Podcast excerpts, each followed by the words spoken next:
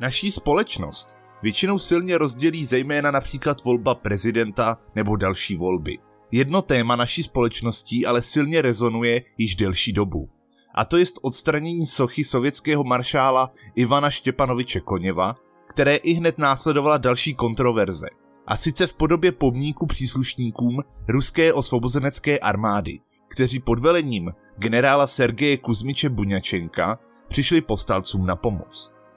Bohužel se ale dle mě na celé této kauze ukazuje pouze to, že jedna strana se snaží co nejvíce urazit tu druhou a už se nějak celkově vytrácí historický pohled na věc. Chtěl bych tedy v tomto videu schrnout pro a proti pro obě strany a to co nejvíce nezaujatě. A následně se s vámi podělit i o svůj vlastní názor. Pojďme tedy na to. Já se jmenuji Lukáš, jsem historický dobrodruh a vítám vás u tohoto názorového videa.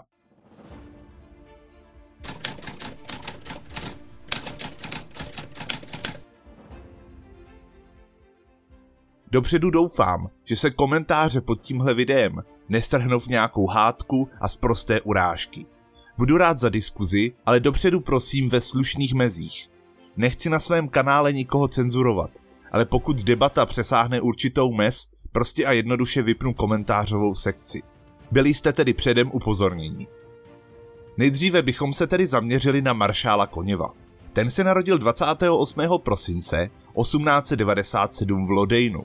Narukoval do řad carské armády za první světové války na postu podůstojníka dělostřelectva. Ale než stihl nějak zasáhnout do bojů, vypukla bolševická revoluce. Koněv i hned vstupuje do bolševické strany a i do řad rudé armády. Přímo se tedy účastní občanské války v Rusku. Zde se také teoreticky mohl utkat s našimi legionáři, protože fungoval jako velitel obrněného vlaku na transsibirské magistrále. Po vítězství bolševiků v občanské válce absolvuje posléze vojenskou akademii. Než vojákem je ale spíše politrukem. Jeho největší vojenské úspěchy poté se nesou hlavně v potlačování rolnických povstání, při kterých umírají stovky civilistů. Od roku 1937 velí jednotkám v Mongolsku. Stává se oblíbencem maršála Klimenta Vorošilova. A právě on je tím, kdo je na konci 30. let uchrání před stalinistickými čistkami. Bohužel mnoho dalších generálů toto štěstí nemá. Paradoxně nepřežili právě ti nejschopnější, jejichž ambice a věhlas nebyly Stalinovi povůli. Při útoku států osy na sovětský svaz tak tito generálové zoufale chybí. Koněv je v té době velitelem 19. armády, situované na území Ukrajiny. Dostává rozkaz se přesunout do Běloruska. Operace Barbarossa měla zpočátku neskutečné úspěchy – Sověti se vůbec nestačili stahovat a celé divize i armády byly obkličovány a stovky tisíc sovětských vojáků padaly do německého zajetí. O nic lépe se nevedlo ani Koněvovi, jehož armáda se zapojila do bojů u města Smolensk. V září 1941 se dokonce Koněv stává velitelem tzv. západního frontu. Nicméně ten je německým útokem doslova roztrhán na kusy. Toto selhání samozřejmě nemohl sovětský vůdce Stalin jen tak přehlédnout. Koněv byl okamžitě sesazen z funkce a měl být zatčen. Trest smrti byl v tomto případě nejspíše zaručený.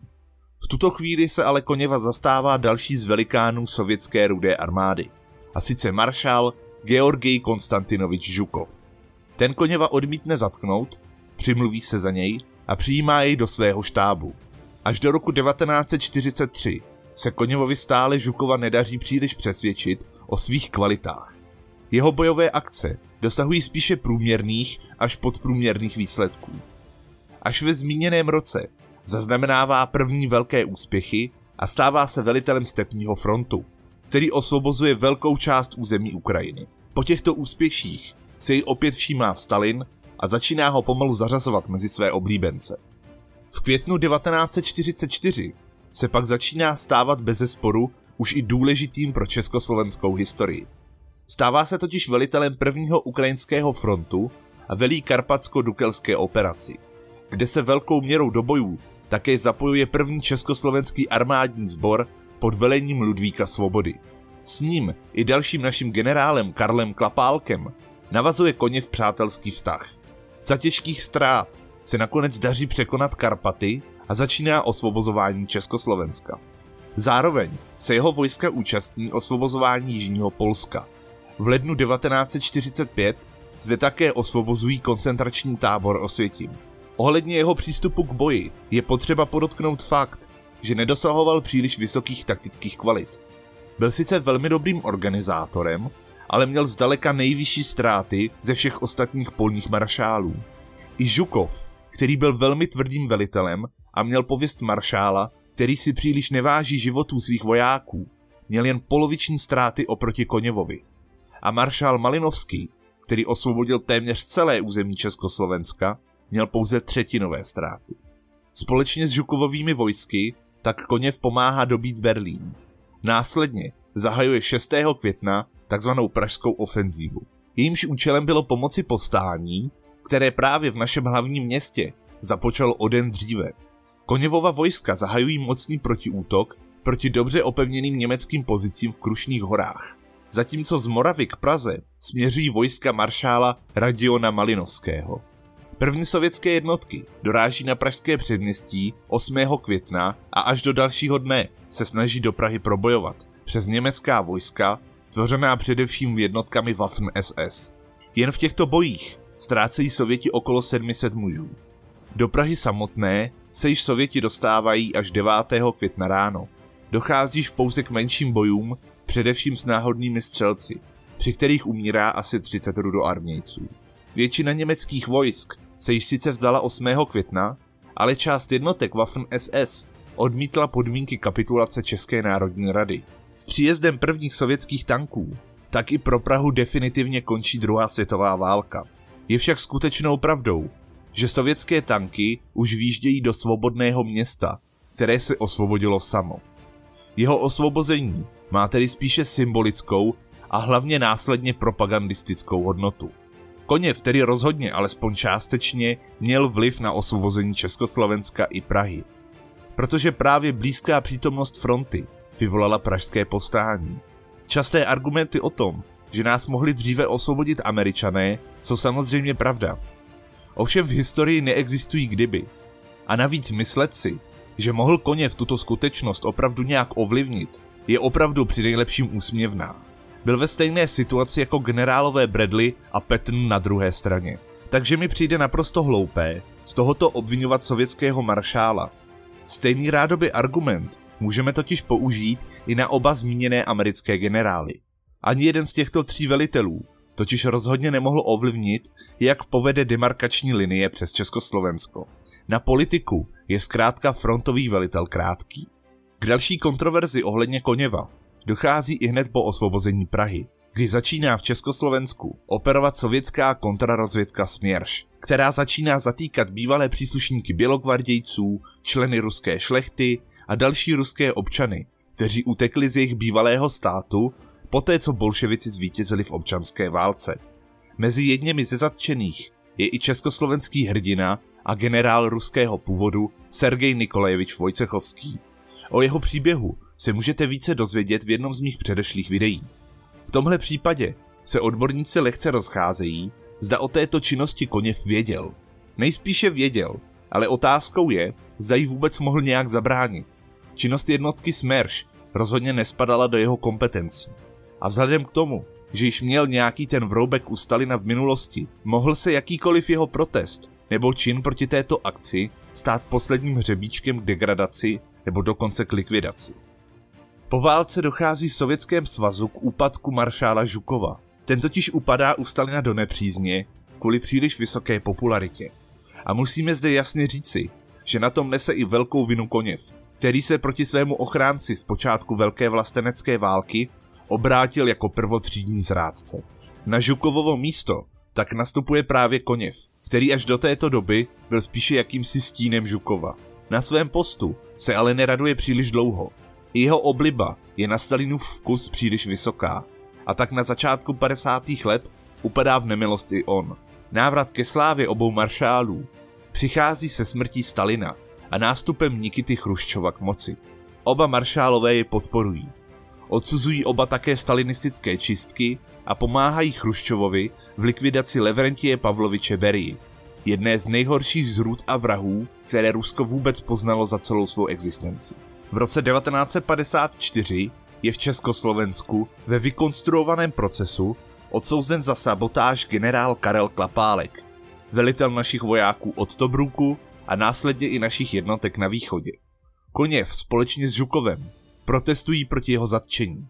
A nakonec právě díky jejich intervenci je generál v roce 1956 propuštěn na svobodu.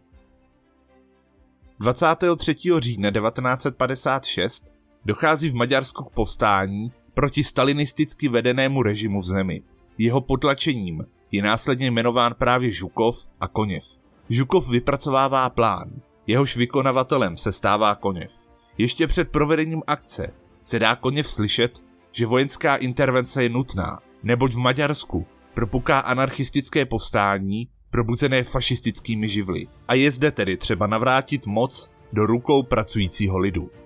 Vojska Varšavské smlouvy v čele s rudou armádou zahajují obsazování Maďarska a 4. listopadu pak útok na hlavní město Budapešť. Je to značně nevyrovnaný boj. Sověti mají na své straně výcvik a obří technickou převahu. Používají tanky, letadla a těžké dělostřelectvo. Povstání je nakonec utopeno v krvi. Maďaři mají dle odhadů skoro 3000 mrtvých a okolo 20 000 raněných. Sověti pak okolo 700 padlých a 1200 raněných. Ale dle některých historiků jsou počty zejména mrtvých povstalců podstatně ve vyšších číslech.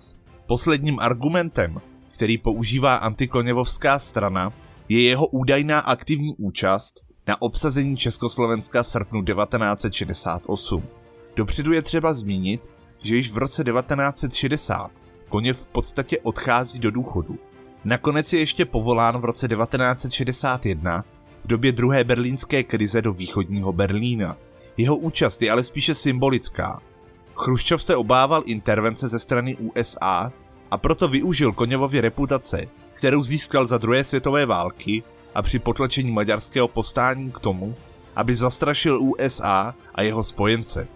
Od roku 1963 pak koně slouží jako inspektor ministerstva obrany Sovětského svazu.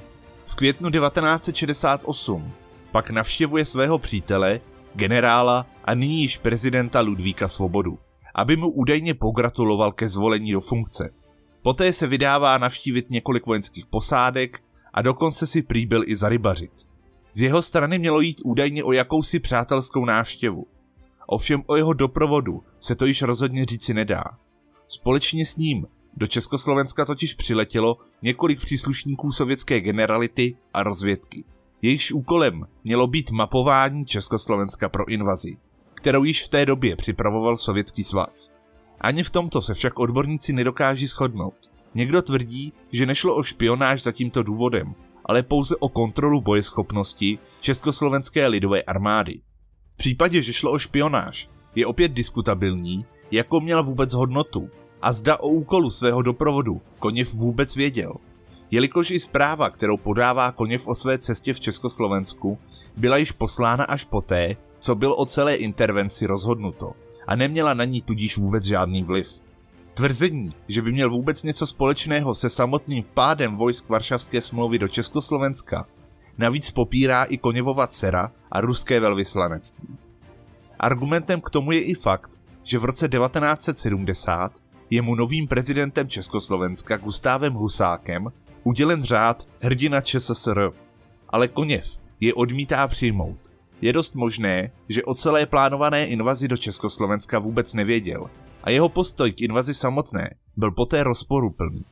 Nejspíše s ním aspoň částečně souhlasil a chápali jako jakési nutné zlo, nebo takto to alespoň tvrdil veřejně. Otázkou je, zda tento názor skutečně zastával. S vpádem vojsk Varšavské smlouvy do ČSSR ostatně nesouhlasila velká řada dalších generálů a maršálů Sovětského svazu, kteří byli veterány z druhé světové války. Své v tom určitě hrál i fakt, že velká část z nich se alespoň částečně znala s prezidentem Ludvíkem Svobodou. Maršál Koněv umírá na rakovinu 21. května 1973 v Moskvě. Nyní se tedy podíváme na druhou stranu mince, a sice na takzvané vlasovce. celým názvem pak Ruskou osvobozeneckou armádu. Ta oficiálně vzniká v roce 1944 a jejím velitelem se stává generál Andrej Andrejevič Vlasov. Po němž právě tyto jednotky získávají svoji přezdívku. Řekněme si tedy něco malinko o jejich vzniku. Zejména v prvním roce války se Sovětským svazem získává nacistické Německo miliony zajatců. Část vyšších důstojníků, kteří byli zajati, nesnáší komunistický režim a doufá, že po poražení Sovětského svazu by mohli založit nový, svobodný stát. Další motivací pro mnoho z nich bylo také nařízení Josefa Vysárionoviče Stalina, že každý, kdo byl zajat nepřítelem, je zbabělec a dezertér a bude s ním po skončení války dle toho také naloženo. Spousta z příslušníků ROA se do jejich řad tak přidává kvůli tomu, že zkrátka nemají jinou možnost.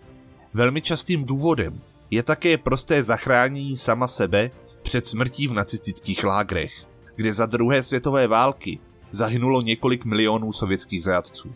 Je také zajímavostí, že Němci původně post velitele ROA nabídli již zmíněnému československému generálovi Sergeji Vojcechovskému, který byl jedním z nejlepších bývalých bělogvardijských generálů vůbec.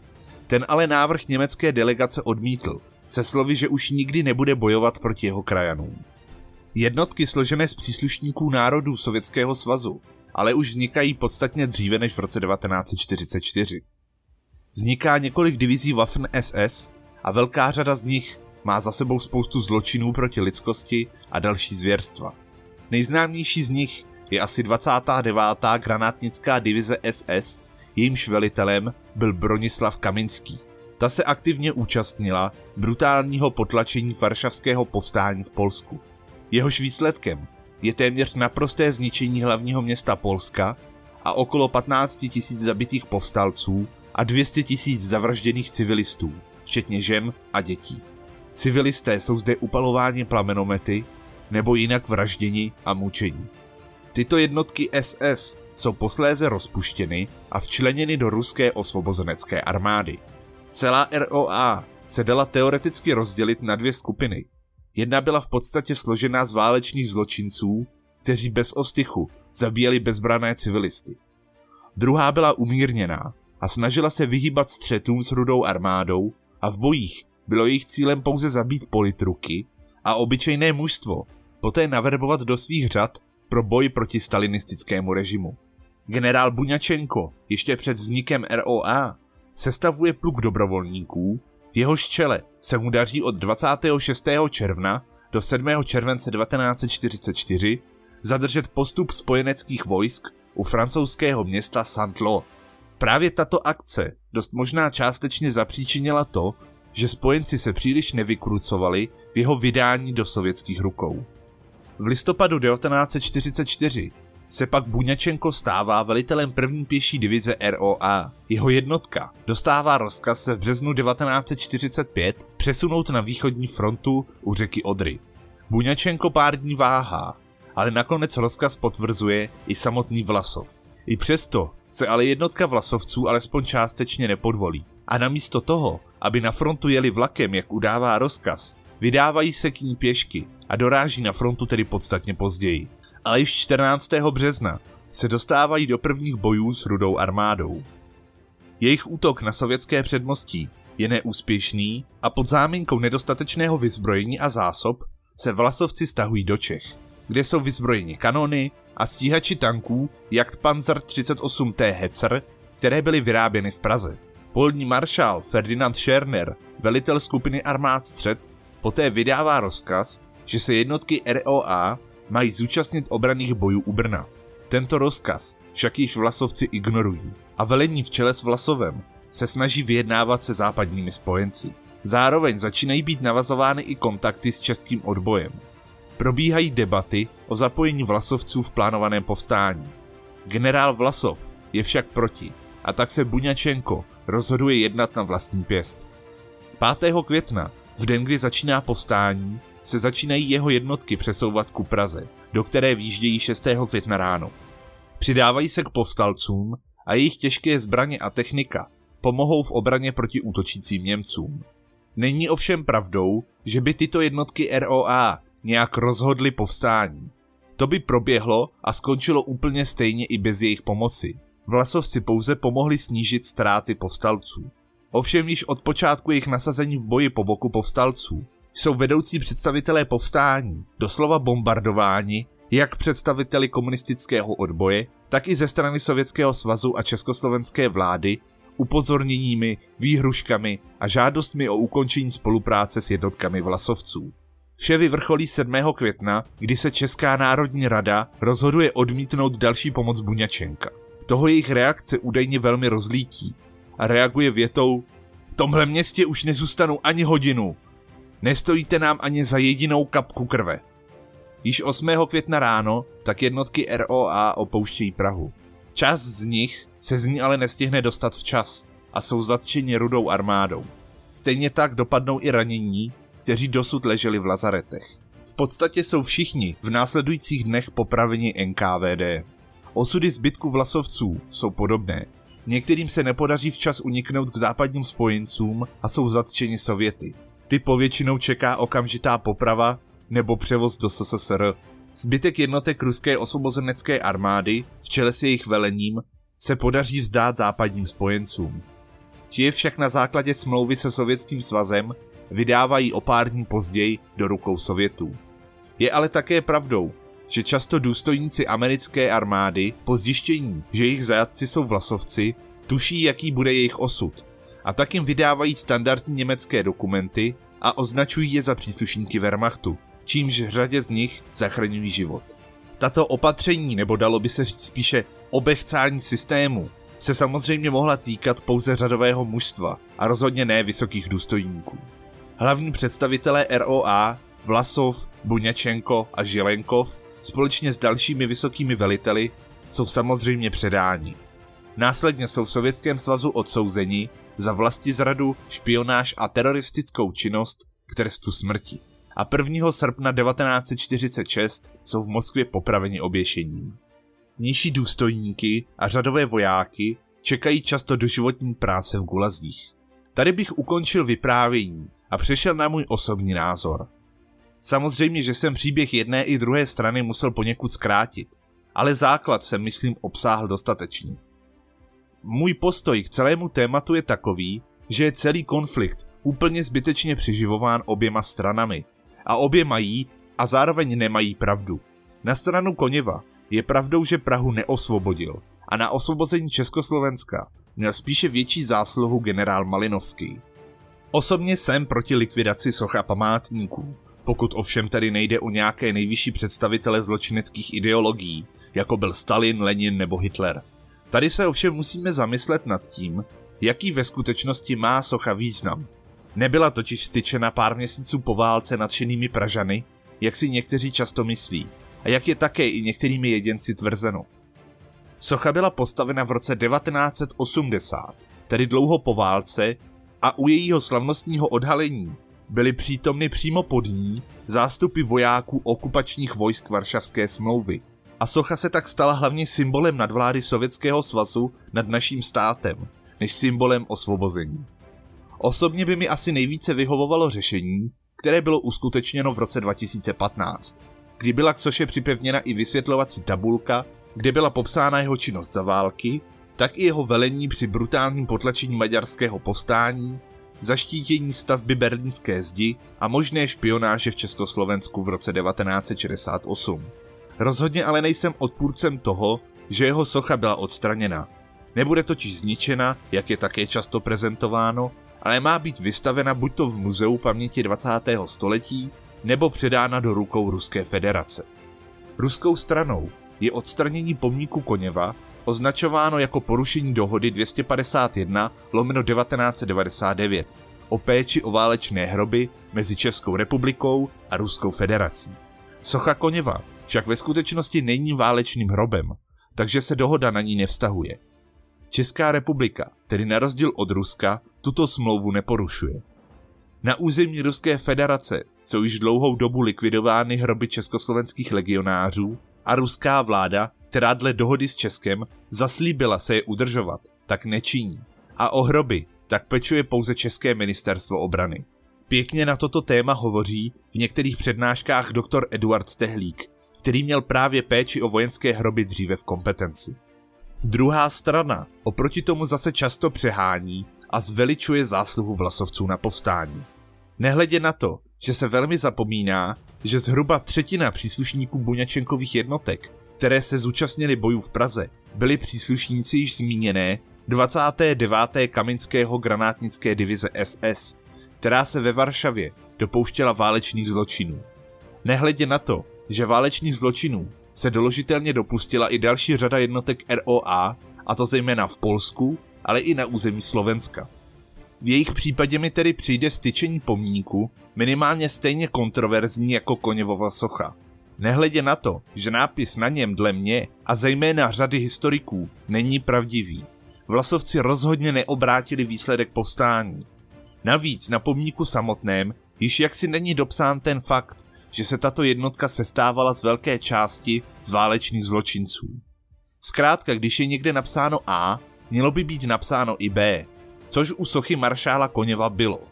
Z mého pohledu nejde ani o to uctít památku padlých vlasovců, ale o snahu starosty Řeporí Pavla Novotného co nejvíce naštvat a popudit představitele Ruské federace, což se mu nutno uznat velmi dobře daří. Ještě bych se také chtěl soustředit na poslední věc.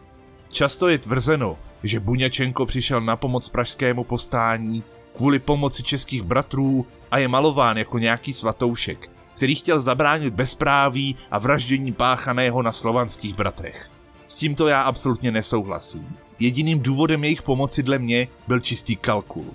Byl konec války a Buňačenko doufal, že tato akce ještě nakonec změní nahlížení západních spojenců na jednotky ROA. Kdyby se pražské povstání odehrálo dříve a za jiných okolností, moc bych se nedivil, kdyby to byly právě jednotky ROA, které by jej statečně přispěchaly utopit v krvi, stejně jako to varšavské. Ať už toto video tedy nějak zakončím. Dle mě mají i nemají pravdu obě strany.